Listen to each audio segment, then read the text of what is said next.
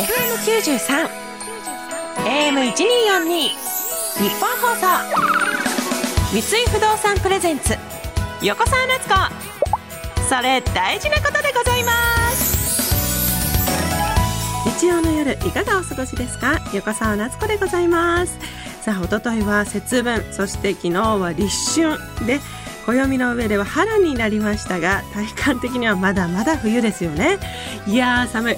皆さんくれぐれも健康にはお気をつけてください。この番組は自分にとって社会にとって地球にとって大事なことについてお話をしていくというコンセプトでお送りしています。番組後半は SDGs についてお伺いします。今夜も三井不動産サステナビリティ推進本部主任の三浦千秋さんをお迎えして脱炭素についてお話をお伺いします。前回はですねカーボンニュートラルについてお伺いいたしました。三浦さんとってもわかりやすくこんな私に教えてくださりとってもありがたいです。今日もいろいろお話をお伺いしていきましょう。というわけで横澤夏子それ大事なことでございます。今夜もよろしければ最後までお付き合いください。三井不動産プレゼンツ横澤夏子それ大事なことでございます。この時間は三井不動産がお送りします。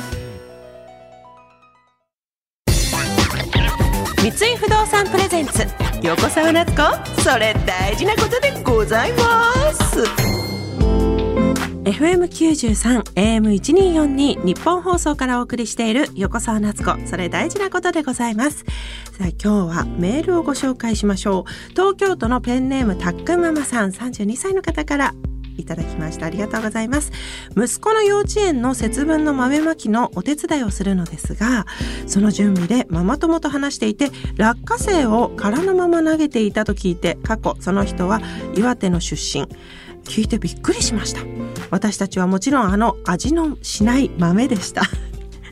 あと北海道出身のママはお菓子もまいたと聞いてさらにびっくり。横澤さんの新潟では何を投げましたか？うちも落花生なんですけど。落花生以外で投げることがあったんだ。え？逆にあの味のしない豆ってすごいこの味のしない豆だけですごい伝わるのがすごいんですけどわかります？あの大豆ですよね。わかるわかる。あの全然子供の頃食べなかった。あの大人になってやっとあ豆の味が美味しいなって思ったけど味のしない豆を投げた方が結構殻とか掃除が大変そうじゃないですか。いや我が家あの実家ではですねあの落花生を投げてそれこそうちの父が鬼役でやってたんですけどもうとにかくまあ暴れん坊の鬼でもう落花生を投げても投げても全然帰らないからみんなでその落花生を踏みまくって結局ボロボロになって大変だみたいな感じにの記憶があるんですよね。落花生の殻が畳の面の中に入ったりとか 掃除機が大変だとかっていうのがあったんでなんか私の家では結局子供ができて1歳ぐらいの時にやったのかな？去年一昨年ですかね。やった時にうちは袋に入っている豆これはねもう絶対散らばらないしなんなら16袋とか20袋ぐらいしか入ってないからもうそれを投げたらおしまいっていうので終わりにしたんですけど全然それは掃除機もかけなくていいしまあだからちょっと北海道のお母さんと一緒でお菓子をまいたみたいな感覚なんですけどもうそれもね1歳の子供が鬼が怖すぎるって言ってうちの夫がやったけどもその動画をじいちゃんばあちゃんに見せたらもうかわいそうだからちょっと見せてやるな。ってもう二度と節分のイベントはやるなって 注意されて。それがですね本当に赤いジャージを上下しっかり着てこ鬼のお面ってあのスーパーで売ってるやつあるじゃないですか。かわいい鬼とでも凶暴の鬼にしちゃったんですよ。もうそれでもう、うわーみたいな感じになって、で、そのもう必死に逃げるんですよ。だって1歳、まだ1歳になってない頃だから、そんなよちよち歩きなのに、こんな速く走れるんだっていうぐらい、うわーって走ってて、その動画が私の携帯の中に残ってて、たまにね、あの子供がその動画を見つけちゃう時があるんですよ。その動画見るだけでも、うわーって言ってるから、もう、ほんとトラウマになっちゃったんだと思って。それ以来はもう絶対に鬼はうちには来ないっていうことでやってるんですが私はそれよりも私もトラウマになったことがあってそれがうちの母がやっぱ外に向けて「鬼は外福は内」ってやらないとその縁起が良くならないみたいな。で新潟のね、まあ、住宅地一番でっかい声で「オリバーサだ!」ってでっかい声で言うんですようちの母それがすごい嫌でもう絶対近所迷惑じゃんみたいな。もうそうやって目立ちたくないのにみたいな。でも母親は全然そういうのが平気な人なんです。なんか母親ってそこ度胸が座ってて。で雪のねあのもう雪が敷き詰まってる庭に「オリバーサだ!」ってめちゃくちゃ投げて結構周りの人からカーテンとかチラッと開いて「あまた横澤さんやってるわ」って言われて カーテン閉められてみたいなもうそれがすっごい私嫌だったから絶対家でやる時は小さい声で「お庭外」って可愛い声でやろうっていうのは私は決めてます。もうすごいあの声嫌だったんだよな大きい母親の大きい声って聞けたもんじゃないっていうかなんかなんか見たくないっていうのででもいろいろ地域によって投げる豆が違うっていうのは今回初めて知りました。ちょっとうちもね今年の豆まきもう終わっちゃいましたが静かにとても平和に過ごそうと思っております。さあ番組ではあなたからのメールをお待ちしております。あなたが大事にしていることや私横澤夏子に聞いてみたいことなど何でも OK です。番組メールアドレスは横澤アットマーク 1242.com 横澤アットマーク 1242.com 横澤のスペルは YOKOSAWA です。この後は私にとっても皆さんにとっても大事なこと SDGs についてお伺いします。三井不動産プレゼンツ横澤夏子。それ大事なことでございます。それどれくらいガチですか？この時間は様々な人にとって大事なこと SDGs についてお話をお伺いしていきます。今週も三井不動産サステナビリティ推進本部主任の三浦千秋さんにお話をお伺いします。よろしくお願いします。よろしくお願いいたします。さあ三浦さん節分の思い出ありますか？あの先ほどおっしゃっていた豆を絶対に玄関で投げなさいと言われて玄関で投げていた思い出があり玄ます。関で投げてたんですね、はい玄関に向かってってことですか？あのそうですね。汚れるから玄関だけにしてって言われていた思い出があります。家の中じゃなく玄関だったらまあもう吐くだけっていうことになりますもんね。そうですね そういうことな。じゃあ掃除機で吸うこともなく、じゃあ鬼に向かって投げないってことですか？そうですね空に向かって投げていたような気がしますそうなんだ。ありがとうございます。さあ先週は脱炭素社会の実現のために三井不動産でもさまざまな取り組みをしているというお話をお伺いしましたが、そもそも三浦さんはその脱炭素社会の実現はいつ知ったんですか？そうですね。なんとなく数年前からはい言葉としては耳に入ってきていたように記憶してるんですが、あの詳しいことは全然分かっていなくて。じゃあもう働き始めてからいろいろ勉強していく。そうですね。どうやって勉強されるんですか？まあ、いろいろと社内に資料があったりもするので、それを見たりですとかあとは、まあ、そそうですね諸先輩方にいろいろとあの教えていただいて。その資料がたくさんなんか図書室とかあるんですか？あいえないんですけどもこうパソコンの中のフォルダをいろいろとあさへーあさったりしてます、また地球環境について学んでいくってすごく大変ですよね。そうですね。かなりこう情報がたくさんありますし日々日々こう更新されているような分野でもありますので、なかなか追いつかないなというのが実際のところまたです。先輩にお伺いするっていうのも森を守る杉野さんとかいらっしゃいますもんね。はいそうです。まさにそうです、あもうじゃあ杉野さんにはい。教えていただいたり、そうですね。あもう絶大な先生ですねそれは。間違いないですね。じゃあ今日は改めてその脱炭素がどれだけ大事なのかを教えていただけますか？はい、あの IPCC という気候変動とですねその対策に関する科学的な知見を提供している世界的な組織があるんですけれども IPCC っていう組織。はい、え。ー組織が発表した報告書によりますと、はい。温室効果ガスの増加の影響でですね地球の平均気温が2100年には少なくとも1.5度ほど上がると言われています。それは大変なことなん大変なことでですはい。えでこのままですね対策を取らずにもっともっと速いスピードで気温が上がってしまうという予想の中でいうと4度ほどの上昇が予測されています、4度上がるとどんなことが起きるんですか？はい、極端に暑い日ですとかはい大雨干ばつなどが発生する頻度が今よりももっと高くなります、確かにもう夏もこれでもかっていうぐらい暑いですもんね。そうですね。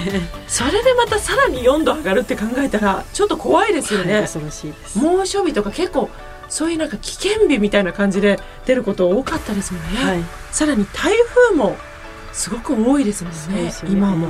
増えてる体感ですよね。えそのために日本政府も世界の国々も温室効果ガスの排出を全体としてゼロにするカーボンニュートラルを目指しているということなんですか？はいそうなんですで国としてはもちろん私たち企業がカーボンニュートラルを目指していくことが重要となっています、はい本日は三井不動産が実施するカーボンニュートラルに向けた取り組みをいくつかご紹介したいと思っています、はい。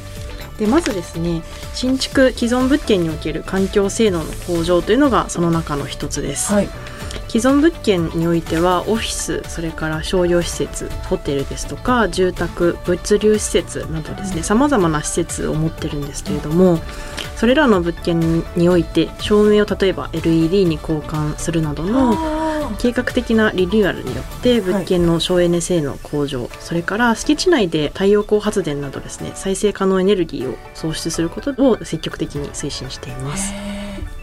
へでまた新規物件においては、はい。全ての物件でゼブゼッチ水準の環境性能を実現します。ーまた難しい言葉が 全然読めないし。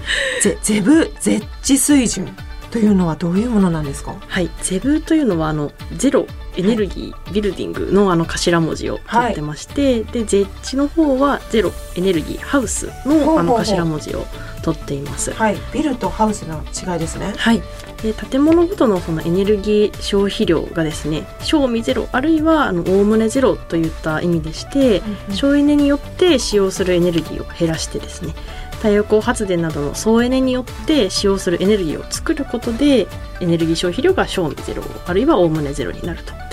建物という意味です。プラスマイナスゼロにしていこうということなんですね、はい、その建てる時から環境やエネルギー消費に配慮して建築をするっていうのはもうすごいことですよね。はい、そうですね。建。築してからじゃなくてする前から準備しておくっていうことなんですね、はい、おっしゃる通りです。でまた三井不動産では2030年度までに全国の保有物件共用部それから自社利用部で電力をグリーン化つまりはい。CO2 を出さない電気を使うようにしていきます、うん。そういう電気ってあったんですか？そうですね。あの太陽光発電を使ったりですとか。それがまさに、はい。そうですよね。はい。太陽光で電気を作ってるっていうことですもんね、はい。東京ミッドタウンあなどもあるんですか？あはい。あのそうなんですね。東京ミッドタウンなどあの日本橋エリアですとかこう、はいはい。都心の基幹ビルなどでは先行してグリーン化を進めていますはいはい。え建物を建てるっていうこれまで普通に行ってきたことも脱炭素として物差しを当ててクリーンなエネルギーを使おうっていうことなんですね。はいその言葉で言うと簡単ですけど実際には本当大変ですよね。そうですねテナント企業の皆様向けにですね、CO2 を出さないこう電気を安定的にかつ長期に提供するグリーン電力提供サービスということもあの協力をしてやっております。はいはい。でこれを通じてあのテナント企業の個別の要望ですとか CO2 削減の目標をあのサポートしていきます。へえ。じゃあいろいろと皆さんで手を取り合って協力してはいっていうことはもうできてるっていうことなんですか？あのすでに取り組みを始めています。そうなんだ。他の大企業さん含めっていうことですか？そうですねあのさまざまな企業の皆様とあの協力して進んでいます。ええいろいろんな企業さん、な何社ぐらいいらっしゃるんですか？えーとですね、現在本当大盛りなんですが、うんあの約100社の皆さんに、えあのまあご検討を含めて考えていたそうなんだだいているというところです。勝手に5社とかそれぐらいだともう100社もうすごい大きなお話そうですよね。そうなんだ三浦さん聞かせてください。それってどれくらいガチですか？はい、社外の皆様とも協力して目標達成を目指しているくらいガチです。素晴らしいということで貴重なお話をありがとうございました三井不動産サステナビリティ推進本部主任の三浦千秋さんでした来週もよろしくお願いしますよろしくお願いいたします。ありがとうございました。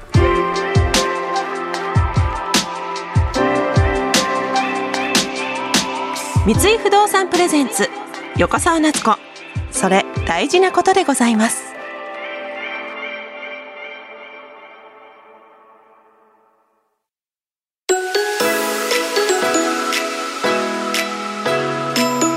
三井不動産プレゼンツ横澤夏子それ大事なことでございます。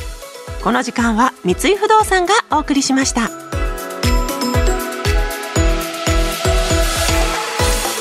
横澤夏子それ大事なことでございます。そろそろエンディングです。さあ三浦さんもおっしゃってましたがやっぱり建物を建てる前から準備するっていうことがいかに環境に優しいかっていうだから何かに構わずねこれおしゃれだからこういうお家建てたいわって思っていてもそれが地球にとって優しい建物なのかって考えるようになったってことですよね。素晴らしい活動本当に私もねいつかマイホームを建てたいなって思っているのでとても勉強になります本当に地球に優しい本当何で作れば優しくなるのか全然わからないけどこれからちょっと勉強していきたいなって思っております。さあそこでね玄関に向かっていつか豆まきできたらなってもう三浦さんちのようにねとにかく豆を玄関に投げて履けたらいいなと思っております。さあこの番組では皆さんからのメッセージをお待ちしております。あなたが大事にしていることちょっとしたこだわりなどどんなことでも構いません。また番組の感想やメッセージなどもお待ちしております。番組メールアドレスは横沢アットマーク 1242.com 横沢アットマーク 1242.com 横沢のスペルは YOKOSAWA です。番組への感想はツイッターでもお待ちしております。ハッシュタグは横沢1242横沢はアルファベット1242は数字です。またこの番組はラジオだけではなくラジコでも聞くことができます。タイムフリー機能を使えば1週間遡って聞くことができますので今夜のトークが気になった方はぜひそちらもご活用ください。番組ホームページからは収録の模様を動画で楽しむこともできます。気になる方はぜひ日本放送のホームページにある番組表からこの番組のホームページをチェックしてみてください。それでは今夜はこの辺でまたお会いしましょう。お相手は横澤夏子でした。